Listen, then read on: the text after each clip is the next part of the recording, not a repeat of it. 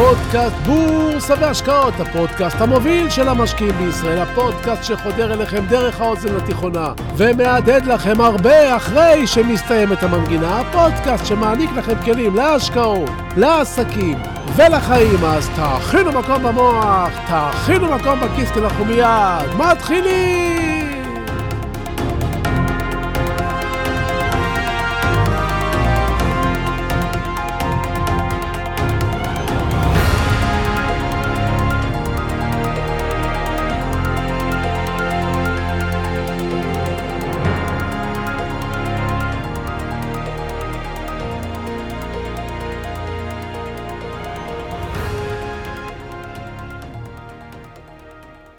תגידו, חשבתם פעם מהיכן מגיעים הקוסמים לעולם? אף אחד לא נולד קוסם. אז איך הוא הופך לקוסם? כמה פעמים הייתם או ראיתם מופע קסמים? יש בקסם משהו מאוד מרתק. דברים קורים לנגד עינינו, מתרחשות תופעות שאנחנו לא יכולים להסביר. המוח לא מסוגל להבין, אבל בכל זאת הן מתרחשות. קסם זה משהו שגורם לנו לפליאה וגם לאי-נוחות. אנחנו רואים, אבל לא מבינים איך. המוח לא מסוגל להסביר לנו. עם זאת, בסוף המופע כולם הולכים הביתה וממשיכים הלאה את חייהם. מלבד בודדים. בודדים נשארו שם במחשבה. ברגע הזה שבו הם ראו משהו שלא הבינו ורוצים לדעת עוד. בדרך כלל מדובר בילד שלא ירפה, ויתחיל להתעניין וללמוד ולהתאמן על קסמים קטנים. ילד שיקרא ויחקור וייכנס לעולם הקוסמים, ובסוף, מתוך אותם ילדים סקרנים, ייוולד בעתיד גם קוסם חדש ומצליח. כל קוסם מצליח הוא למעשה ילד שאי פעם בילדותו לא הסכים לחזור לשגרה אחרי שצפה במופע הקסמים, והחליט ללכת עם המופע הזה הלאה לתוך חייו. ככה בדיוק נולד קוסם. ואיך נולד משקיע אמיתי שמרוויח כסף? איך נולד קוסם של מניות? בדיוק, בדיוק על זה רציתי לדבר איתכם היום.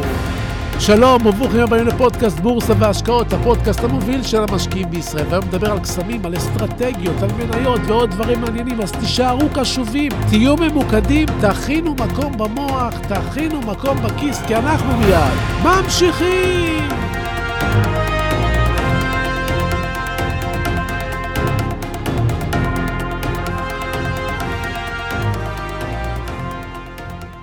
אז חשבתם איך נולד משקיע על? אף אחד לא נולד כזה. אז איך הופך משקיע רגיל למשקיע כזה שמרוויח הרבה כסף, שגורם לבורסה לייצר לו כסף משום דבר בעצם מלבד המחשבה והידע? קסם בפני עצמו, אם תחשבו על זה. כמה פעמים ראיתם משקיע שבאמת מרוויח כסף טוב ולאורך זמן? שלא רק מדבר, אלא חושף את ההשקעות שלו בפני כולם בלי לחשוש. אני בטוח שלא ראיתם הרבה. כן, אבל סיפורים, סיפורים שמעתם לא מעט. האמת שכדי להפוך למשקיע כזה, זה בדיוק כמו הדרך להיות קוסם. כל הקוסמים יודעים שמאחרי הפעלולים שהם מציגים לציבור המתפעל, אין שום קסם. הקסם מתרחש לעיני מי שלא מבין מה קורה. הקסם קיים רק למי שלא ברור לו איך זה קורה. אם קוסם הולך להופעה של קוסם, הוא לא רואה קסם.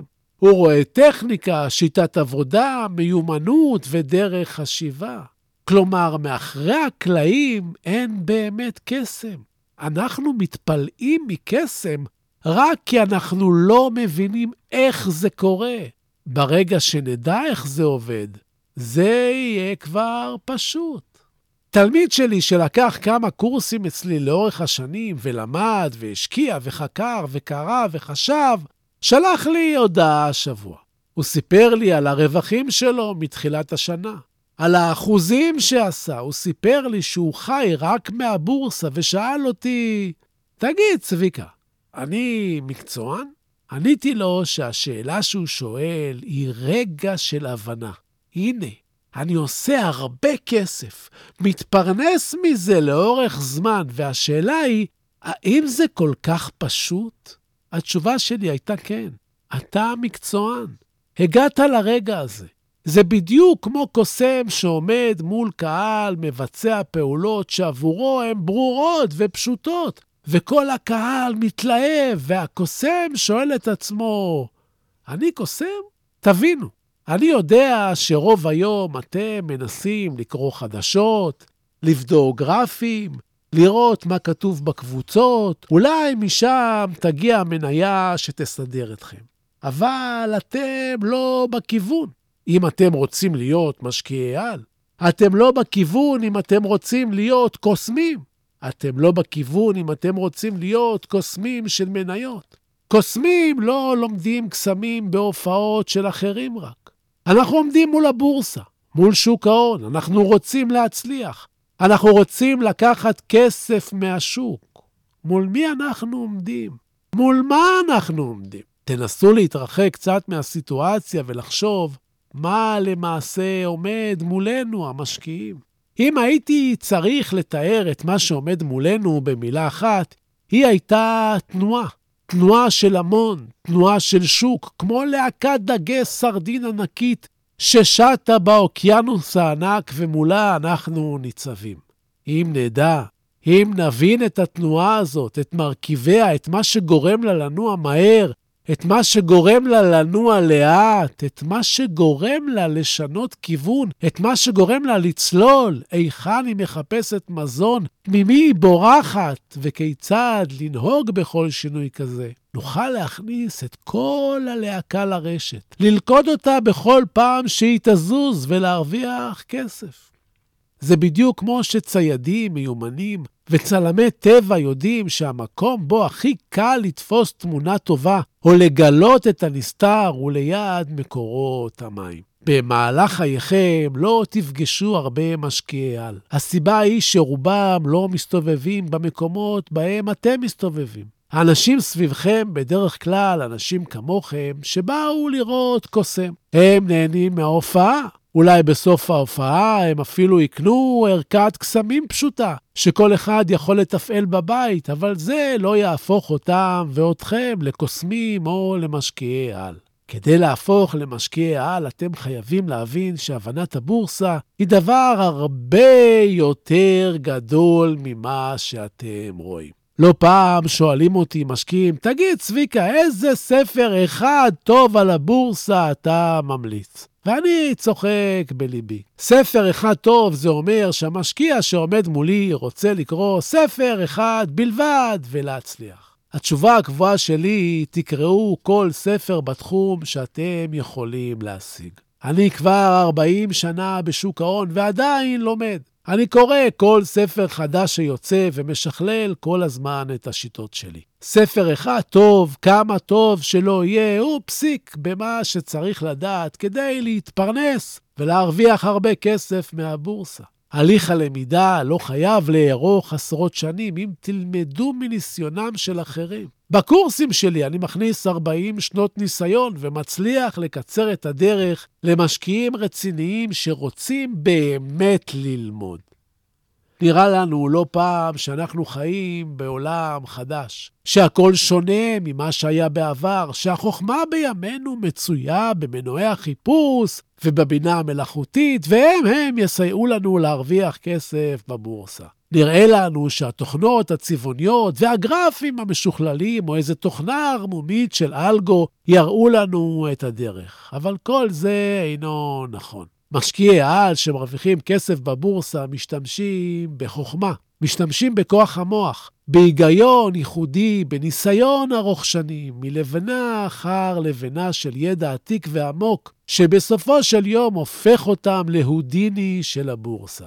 והכל בשקט, בהתמדה, בסבלנות ובלמידה קבועה. הם יושבים בבית ומרוויחים עשרות אלפי שקלים ביום ויוצרים יש מאין, כי הם מבינים את התנועה של השווקים, רק בגלל זה. כאן בעצם נגמר החלק הראשון של הפרק, ואני משאיר אתכם עם חומר למחשבה, אבל את החלק השני של הפרק אני רוצה להקדיש לאחד הספרים שאני אוהב מאוד. הספר הזה נכתב לפני 2,500 שנה, לפני שהיה מחשב, לפני האינטרנט ולפני הרבה דברים אחרים. אבל גם אז, המנוע שהניע את העולם היה המוח האנושי וחוכמתו בשילוב ניסיון. הספר עליו אני מדבר וממליץ לכל אוהב חוכמה שמו אומנות המלחמה, וכתב אותו סון צו. מתוך הספר הזה אני רוצה לצטט לכם כמה אסטרטגיות מלחמה, על מנת שתבינו את עומק החשיבה ותפנימו שכדי להגיע לתוצאות, אתם צריכים ללמוד הרבה יותר דברים מחדשות, תוכנות, ידע, קבוצות, גרפים וניתוחים פונדמנטליים. שימו לב לספר על אומנות המלחמה שנכתב לפני 2,500 שנה כאמור, וכמה הוא חכם למרות השנים ולמרות הקדמה שהגיעה. שימו לב לחשיבה האסטרטגית. אסטרטגיה מספר אחת מתוך הספר. הערם על השמיים כדי לחצות את האוקיינוס. אסטרטגיה זו מנצלת את חולשת בני האדם שאינם מודעים לפעילות היומיומית או לאירועים שגרתיים בחייהם. במלחמת העולם השנייה היטלר הפיץ מספר פעמים תאריכים שונים על כוונתו לפלוש לצרפת ודחה אותם. בשלב מסוים, כשכולם היו בטוחים שהוא סתם מתרברב, היטלר פלש במפתיע והפתיע את הצרפתים שהפסיקו להתכונן לפלישה כי הם כבר היו רגילים שהוא מבטיח. הערם על השמיים כדי לחצות את האוקיינוס, משפט מלפני 2,500 שנה. אסטרטגיה מספר 2, בזוז בית בוער. על פי האסטרטגיה הזו, כאשר מדינה נמצאת בסכסוכים פנימיים, היא תתקשה להתמודד עם אויב חיצוני. שימו לב שהחוכמה הזאת נכתבה לפני 2,500 שנה וכמה היא אקטואלית לימינו. כשאויבינו מרימים ראש נוכח הכאוס במדינה. 2,500 שנה וכלום לא השתנה. הנה החיזבאללה מרים ראש כי הוא חושב שהסכסוכים הפנימיים הם המקום והזמן לפגוע בנו. אסטרטגיה מספר 3, עורר רעש במזרח ותקוף במערב. הרעיון הוא לגרום לאויב לרכז את כוחו במקום אחד כדי לתקוף בצד השני. באסטרטגיה הזו השתמש חיזבאללה כשחטף את חיילינו על הגבול לפני שנים רבות. באסטרטגיה זו משתמש צה"ל בפעולותיו לעיתים, ואפילו אחד ממקרי השוד הגדולים של בנק בצרפת בוצע בדרך הזו, כשהשודדים ביינו מקרה פלילי גדול בצד אחד של העיר שהביא לשם את כל כוחות המשטרה, בעוד הם פורצים ושודדים בנק בצידו השני של העיר.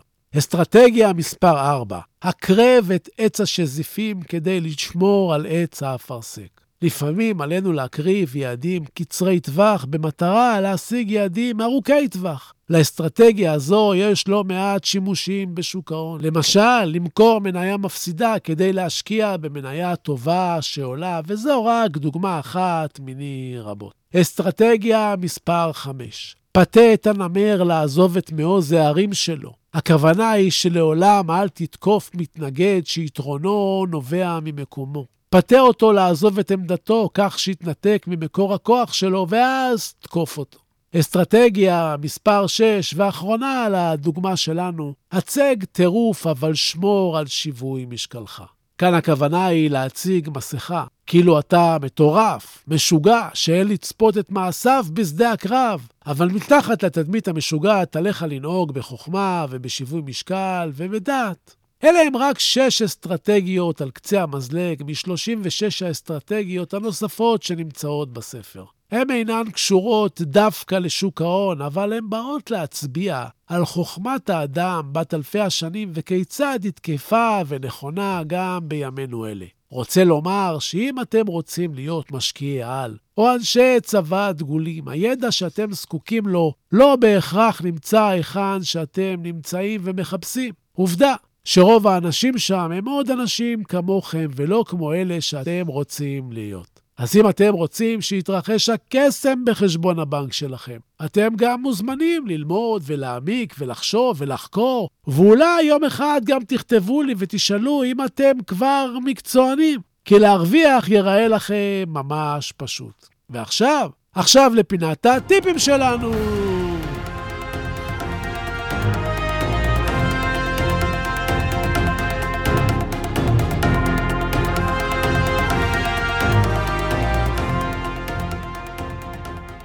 הטיפ שאני רוצה לתת לכם היום מגיע מוורן באפט. באפט אומר, אל תחסכו כסף שלא בזבזתם, תבזבזו כסף שלא חסכתם. הכוונה היא שעליכם לחסוך כסף בצורה קבועה כל חודש. כלומר, אם אתם חוסכים קבוע אלף שקלים בחודש, תבזבזו את הכסף שיישאר לכם אחרי ההוצאות שלכם ואחרי שחסכתם. רוב האנשים נוטים לבזבז את הכסף, ואם נשאר משהו לחיסכון, הם יחסכו. חיסכון חייב להיות חלק קבוע מההוצאות החודשיות שלכם, ולא משהו שעושים אם נשאר כסף. וזהו. זהו לנו להיום, אני מזמין אתכם לעמוד האינסטגרם שלי, סודות, כף תחתון בורסה באנגלית. מעל 80 אלף עוקבים נמצאים שם מדי יום. אני מזמין אתכם לאתר שלי, סודות.co.il. אני מזמין אתכם גם ללמוד איתי באחד הקורסים שלי ולהיות הגרסה המשופרת שלכם. להיות קוסמים. ובסיום אני שב ומציין כן מה שאני אומר, המלצה מקצועית או ייעוץ מקצועי, את אלה תמיד כדאי לקבל מיועץ מוסמך עם רישיון ליאן. אני רק משתף אתכם במה שאני חושב. המניות שאני לפעמים מדבר עליהן כאן. אתם צריכים לדעת, אני לפעמים קונה מהם, לפעמים מוכר מהם, אני אף פעם לא מנסה לכוון אתכם לפעולה כלשהי, אלא רק לגרום לכם לחשוב, לחשוב, לחשוב, ותודה. תודה על התגובות החמות. אנחנו גדלים יחד כבר מעל שתי מיליון הורדות של הפודקאסט. תמשיכו, תפיצו, ונגדל ביחד. תודה להילה ברגמן, שעורכת, מאירה ומפיקה את הפודקאסט הזה. אני מבקש, סמנו שאהבתם, תשלחו את הפודקאסט לעוד חברים. אני רוצה עוד מאזינים, תעשו השתדלות. תודה רבה שהאזנתם. תהיו טובים, תעזרו למישהו שצריך. תעשו משהו טוב לעצמכם, תלמדו משהו חדש. שיהיו לכם בשורות טובות, כל הישועות, בריאות טובה, הלוואי שתתעשרו בהקדם. אני הייתי צביקה ברגמן, ואנחנו, אנחנו ניפגש בקרוב!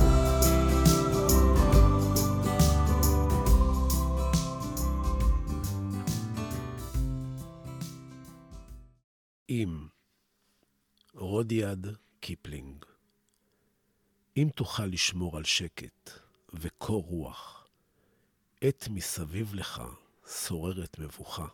אם בין מפקפקים תוסיף להיות בטוח, אבל גם לספק תדע לתת לבך.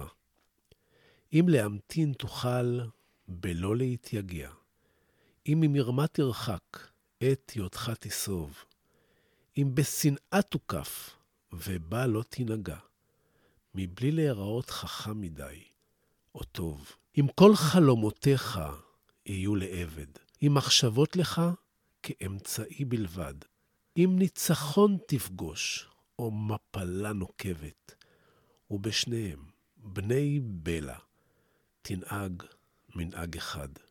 אם תוכל לסבול דברים אשר השמעת, בהיסלפם להיות מלכודת לבורים, אם את מפעל חייך תראה שוקע מטה, ושוב תחל לבנות אותו מן השברים, אם לאסוף תוכל את כל דברי הערך אשר לך, לערמה ולסכנם, להפסידם ולצעוד מראש הדרך, בלא להפטיר מילה על שאבד חינם. אם לבבך יוסיף לפעום ללא מנוח, וגם בכבוד העול, בעול יהי מושך. ולא יחדל עת אבד ממך כל הכוח, כל עוד רצונך קורא אליו. המשך. אם בין המונים תחזיק במידותיך, ובחצר מלכות תדע לנהוג פשטות. אם לא יאכלו לך אויביך או רעיך, אם כל אדם תוקיר כיאה וכיאות. אם למלא תוכל כל דקה לא נסלחת, בשווי ריצה למרחק של שישים שניות. לך, לך תהיה הארץ וכל אשר עליה. ועוד יותר מזה, בני, תהיה אדם.